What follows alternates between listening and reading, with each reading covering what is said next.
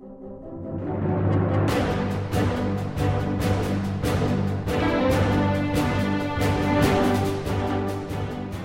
to the Verse by Verse podcast, a ministry of the Friendship Congregational Bible Church. I'm Richard Church, the teacher on Verse by Verse, and I'm glad you've joined with us today as we study together God's infallible Word, verse by verse.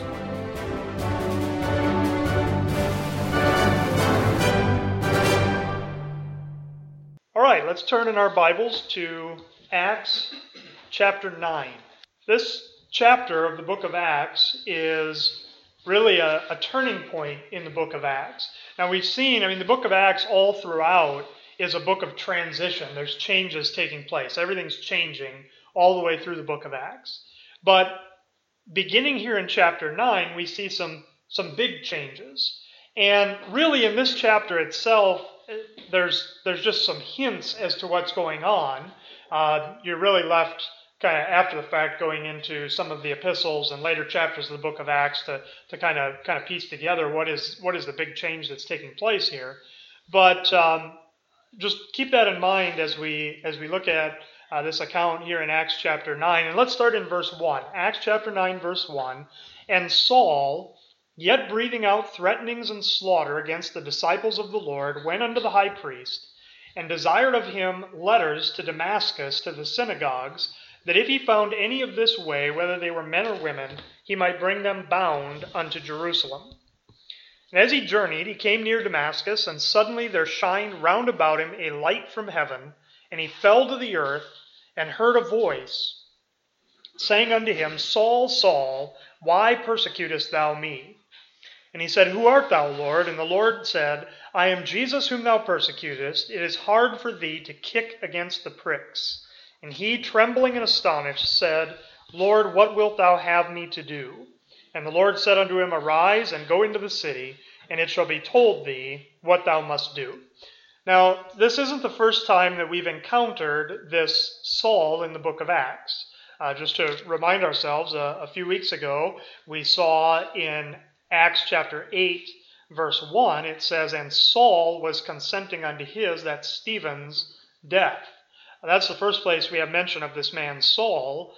And you see, it says at that time there was a great persecution against the church which was at Jerusalem, and they were all scattered abroad throughout the regions of Judea and Samaria, except the apostles. Verse 3 says, As for Saul, he made havoc of the church, entering into every house and hailing men and women, committed them to prison. And so, here in this, this early church in Jerusalem, Saul is the chief persecutor. Um, Saul is, it, it doesn't give us a lot of information about Saul here in this part of the book of Acts, but we can see from some other passages, we can learn a little bit more about him and his background. I want you to go over to Acts chapter 22. You can put a, a mark in chapter 9 because we'll come back there. But go over to Acts 22. Um, this this event of Acts chapter 9 is actually recorded in, in several places. Um, where we're reading in Acts 9, it's Luke recording it as a part of the, the narrative of the book of Acts uh, as he's recording those events. There's two other places in the book of Acts where you have Luke, who wrote the book of Acts, um, recording Paul relating those events. Okay? And that's in Acts 22 and Acts 26. And in both of those cases, Paul is before um, you know various officials and he's giving his testimony. And here in Acts 22, in verse 3, Paul says, I am verily a man which am a Jew, born in Tarsus, a city in Cilicia, yet brought up in this city at the feet of Gamaliel, and taught according to the perfect manner of the law of the fathers, and was zealous toward God, as ye all are this day. Uh, now he's he's standing here. The Apostle Paul is um, here before the the Jewish leaders, and uh, you see, he says that he's from, he's not from Jerusalem originally, he's from the city of Tarsus. And that city, you may have a, a map or something in the back of your Bible that shows uh, that, that region of the world. Cilicia is a Roman province up in what would be modern day Turkey. Um, it's often called Asia in the Bible, Asia Minor. Um, and Tarsus was the capital city of that province. Um, if you go if you go up a few verses into Acts chapter 21, um, you see in verse 39, right near the end of the chapter, but Paul said, I am a man which am a Jew of Tarsus, a city in Cilicia, a citizen of no mean city, and I beseech thee, suffer me to speak unto the people. And, and so Saul is from this, this prominent city there. Um, that city of Tarsus was a, a center of learning. There was a, a great library there. Uh, the city's figured into a, a, few things historically. In fact, uh, it's the city where Mark Antony met Cleopatra, if you're familiar with that history. Uh, they met in, in that city of Tarsus, uh, sometimes referred to by, it's got a few different names that it's, that it's referred to as, but uh, that's where that's where Saul, or here called Paul, was born, was in that city of Tarsus. And we, we learned in other passages that Saul was a Roman citizen. And you see, he says there, a citizen of no mean city, meaning no, he's saying, I'm not just from some, you know, some average city. I'm from this very prominent place of Tarsus. And he says he's a citizen. Um, you know that not everybody who lived in the Roman Empire were citizens. In fact, most of the people that that uh, Saul would be dealing with in Jerusalem, in Palestine, would not have been Roman citizens. As a as a Roman citizen, we don't know exactly how he you know came to be as a Jew, how he came to be born uh, as a Roman citizen. He, we know he says he was free-born, meaning he didn't become a citizen through military service, for instance. That was one way somebody could earn Roman citizenship. But he was a citizen from birth. And that gave him a, a certain status and a certain prominence. It, it also meant that um, he had certain legal protections that non citizens would not have necessarily had. Uh, he probably had a greater freedom to travel within the Roman Empire than what a non citizen would have. But um, he, he explains, though, that he was brought up, he says in, in chapter 22, verse 3, brought up in this city, which is Jerusalem, at the feet of Gamaliel. And Gamaliel is that very prominent rabbi, even considered a, a, a, very prominent rabbinical source today. Uh, Saul or Paul learned at the feet of Gamaliel. And, and he says he was taught according to the perfect manner of the law of the fathers and was zealous toward God as ye all are this day. Verse 4, he says, I persecuted this way, meaning this way of, of Christ.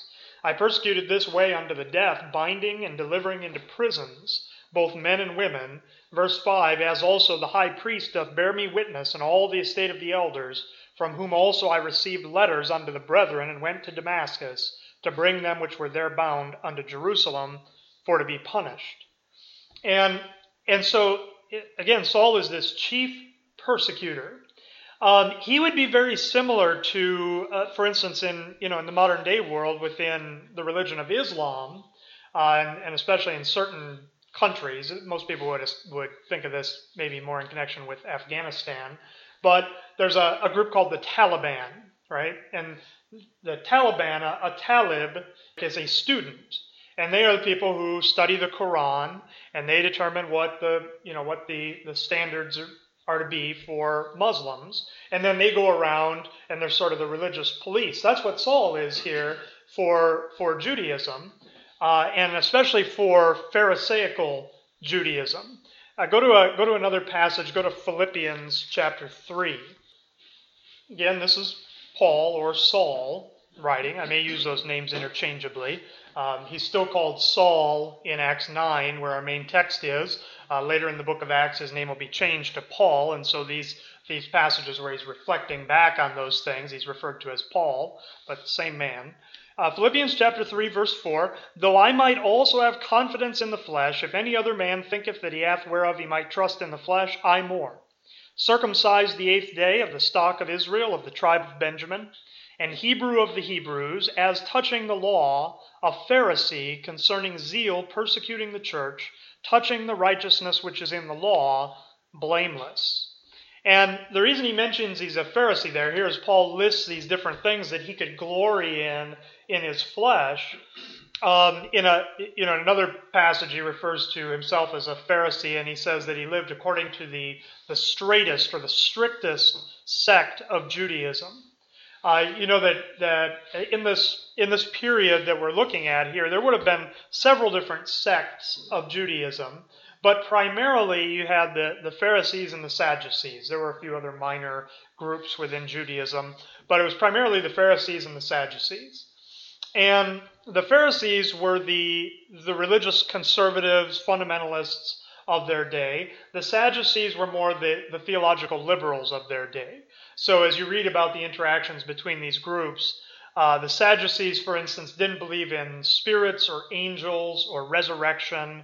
They just believed all those things were were just sort of allegories, or you know, they weren't really literal things to be taken literally.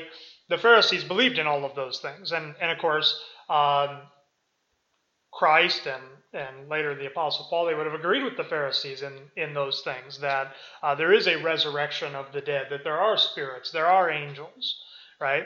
Uh, in fact, what you see many times, uh, Christ himself in his earthly ministry, he'll tell the people, listen to what the Pharisees tell you, but don't do the things they do. He's saying they're, you know, they're right in their in their teaching about many of these issues, but don't follow their hypocritical example. And that's often what what fundamentalism, whether it be non-Christian religious fundamental, fundamentalism or Christian fundamentalism, can often uh, suffer from is there may be some right teachings and some good things, but it often it often winds up in hypocrisy. Okay, and and you know Paul mentions here that he was a Pharisee to say that he wasn't just a nominal Jew. He wasn't just, you know, like there would be many people today who are ethnic Jews who aren't religious at all. They would have been there in Paul's day as well. He wasn't one of them. He wasn't um, one of the, the uh, Greek speaking Jews who believed that they should just, you know, basically adopt all the, the Roman lifestyle. Uh, he was a Pharisee, which means a separatist. He was one who said, "No, we need to we need to remain faithful to the law. We need to remain separate from the Gentiles. All things that were that were true under the law, right?" And and he had so much zeal in that. Um, you know, his his desire to persecute the church. He, he mentions in many places that as an example of the zeal that he had uh, he thought he was doing something good. He thought he was serving the Lord. Remember, Christ had told his disciples that the time would come when people who killed them, killed believers in Christ, would believe that they were doing God's service. So Saul is not is not persecuting the church because he's anti-religious or or anything like that. He believes he is serving God. He's hyper-religious, you could say. He believes he's serving God by what he's doing. And that kind of that kind of sets the stage then if we go back to our text in Acts chapter 9. So he has he has made havoc of the church in Jerusalem and in Judea to such a degree that many of the Christians just left and went other places. The you know the scripture notes that the apostles remained in Jerusalem. Uh, no doubt they had to be very careful about where they went and who knew where they were going and, and that kind of thing. Uh, the apostles remained in Jerusalem, but much of that Jerusalem church, you remember those those you know those thousands that believed on the day of Pentecost and, and this growing church there at Jerusalem, many of them left to go to these other places. And so here in Acts 9, what Saul is doing is he's leaving Jerusalem to go up to Damascus. Now, Damascus is in Syria. Uh, that was the name of the nation then. It's also the name of the nation today, where Damascus is. Uh, and he's going to go there, and, he, and his, his focus is on the synagogues because at this time, these believers are all Jews. So they're in the synagogues. This is a this is a this way that he talks about would be something that's growing within Judaism. We've seen how even even the people who are scattered because of the persecution, they're going out into these Gentile countries, but they're speaking to none but the Jews only. There is no real Gentile ministry. We've seen a few individual Gentiles early in the book of Acts that have been ministered to, although they always have some prior connection with Israel. It's never just some heathen Gentile that uh, anybody's going to with the gospel. And, and so Saul is going to go to Damascus. And he gets these letters from the high priest, from the elders, so that he has authority. He's going to go up to Damascus, um, and he brings these letters of authority to try and root out any believers in Christ that are there in the synagogues in Damascus. And you see what he's going to do. He's going to uh, bring them bound to Jerusalem. And we're back in Acts chapter 9, and, and you see that in verse 2. So he's going to he's going to arrest these people, bring them back to Jerusalem to, to stand trial. And he talks about how he gave his voice against people to put them to death. Okay? Because basically what they wind up doing is trying them for blasphemy or, or something like that. Because by believing that, that Jesus is God or even, even the Son of God, uh, to Judaism, that's considered blasphemy against God, which it would be if it wasn't true. And that's something that, that uh, they would say is worthy of death, and that the law would say is worthy of death if indeed they were guilty of blasphemy. But you see that, that Saul's plans to go to Damascus are cut short. And in verse 3, again, we already read it, but let's look at it again. It says, As he journeyed, he came near Damascus, and suddenly there shined round about him a light from heaven. And he fell to the earth and heard a voice saying unto him, Saul, Saul, why persecutest thou me? And you see, verse 5, he said, Who art thou, Lord? Um, several interesting things here. One is, so we know this is Christ speaking to him right? In fact, he, he tells him, I am Jesus, whom thou persecutest. Um, but he asks him, Why persecutest thou me? He doesn't say, Why are you persecuting the believers? He says, Why are you persecuting me? And I, am you know, I'm sure one of the things going through Saul's mind um, is, Well, when did I ever persecute you? But remember what Christ had said about about his disciples. He said, Anybody who offends one of these little ones that believe in me, um, he says, Whatever you do to them, you've done to me. Right? And that can be a that can be a comforting thing to know. Um, again, Christ warned his disciples that they're you know they were going to be hated because the world hated him first.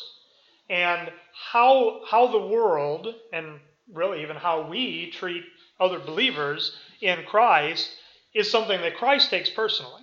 Now, he also said that you know if somebody gave a you know gave a, a drink of water uh, to one of these believers in his name, that that they would have a reward, right? So it works the other way as well.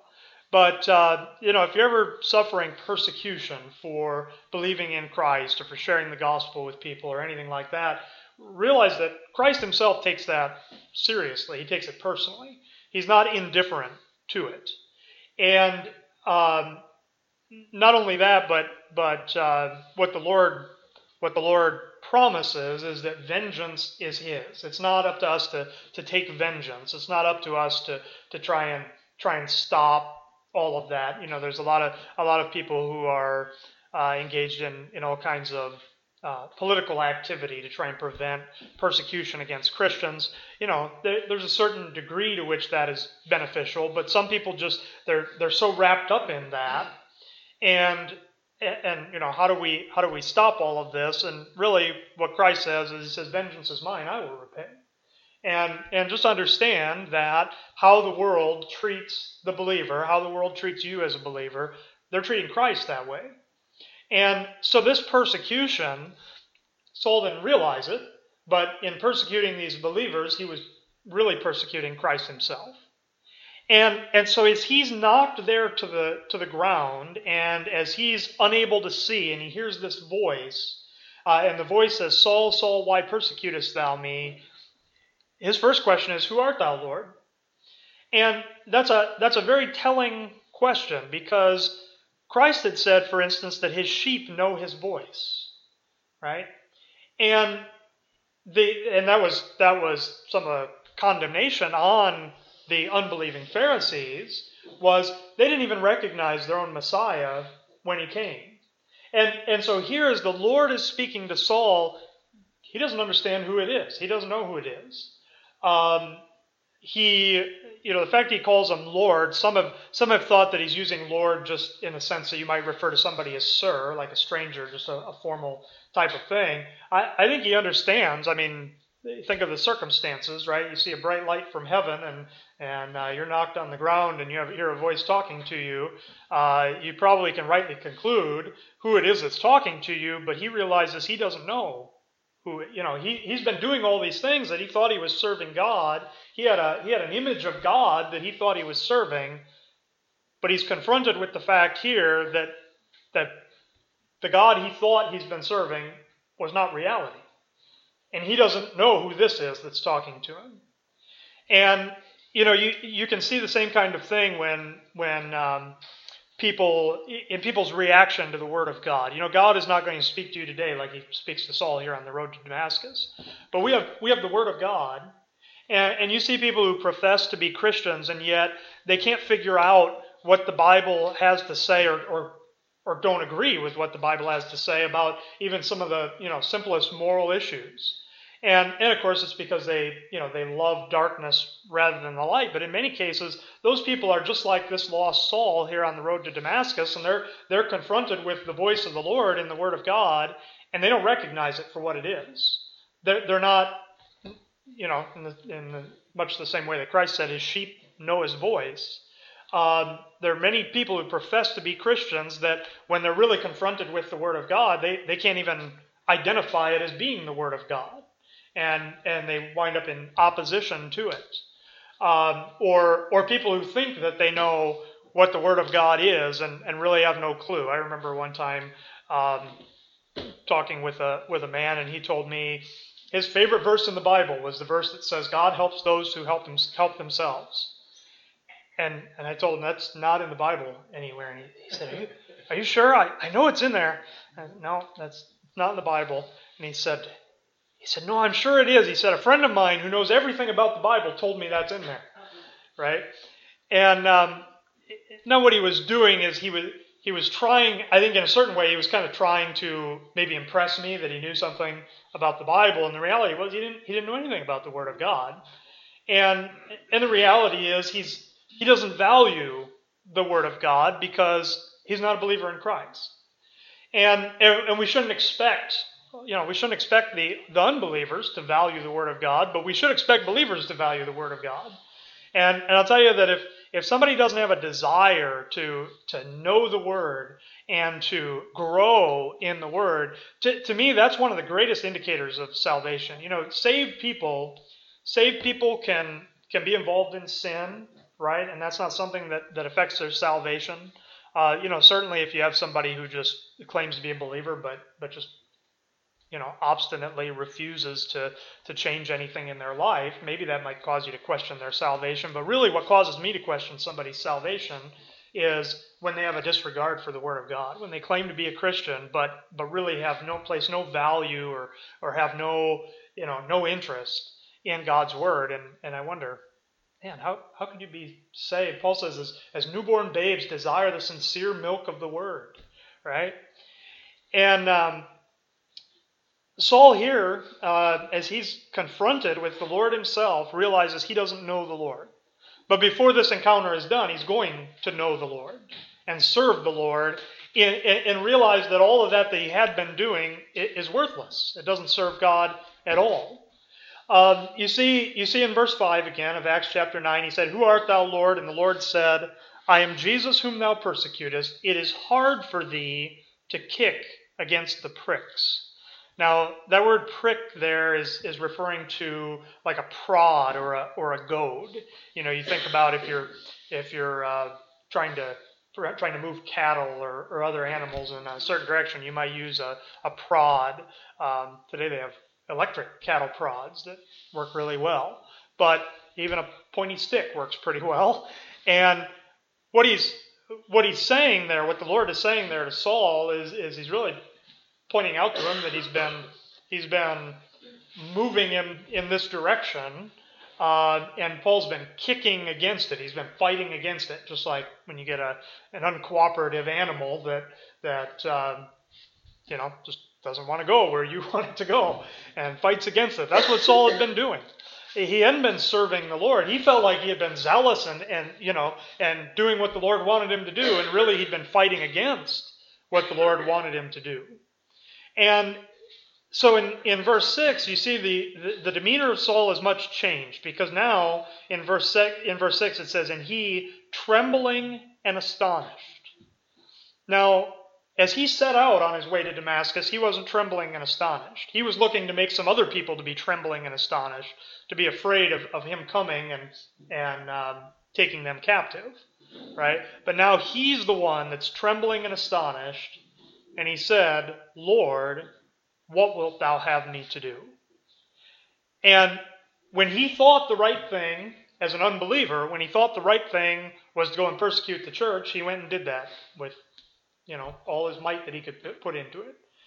He realizes here, in, in an instant, that that's not what he should be doing. And now he says, okay, what am I supposed to do now? He recognizes who it is that's speaking to him, calls him Lord. And he says, What wilt thou have me to do? And he yields. Now he's trembling and astonished, and he yields to the Lord and asks him what to do. And the Lord said unto him, Arise and go into the city, and it shall be told thee what thou must do. And it says, The men which journeyed with him stood speechless, hearing a voice, but seeing no man.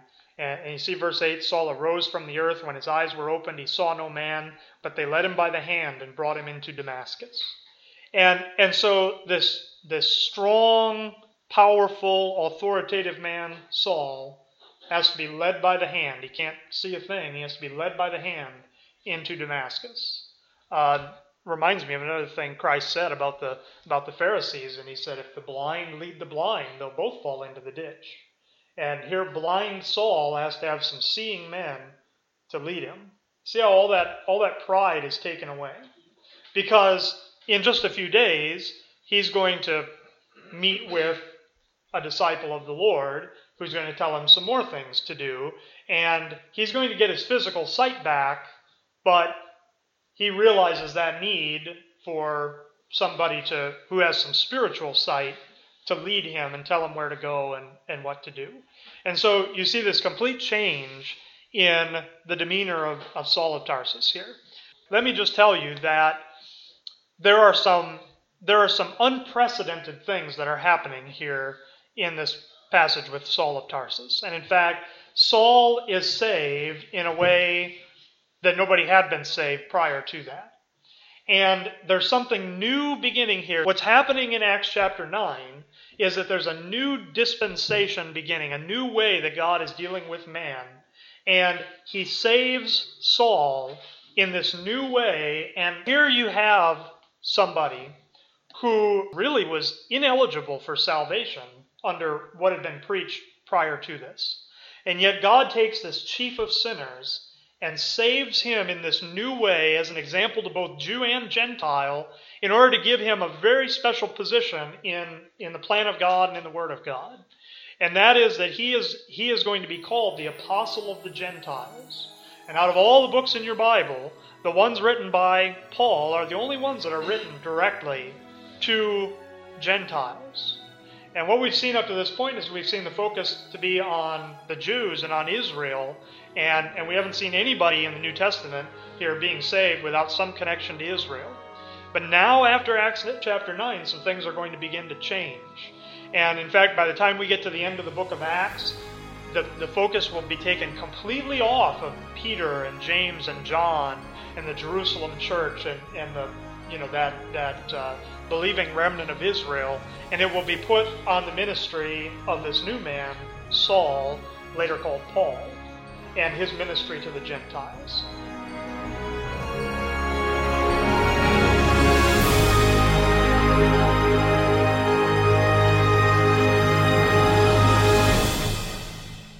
Hi, I'm Richard Church, the teacher here on Verse by Verse. I'm glad you've listened to our podcast today, and I would like to let you know that if you have any questions about anything you've heard here, you can contact me by email at richard at richardchurch.com or by telephone 608 339 9522. I also encourage you to check out our church website at www.friendshipbiblechurch.com www.actsonline.com. Thank you for joining us today, and our prayer is that this program would be a blessing to you in helping you to grow in your understanding of God's grace.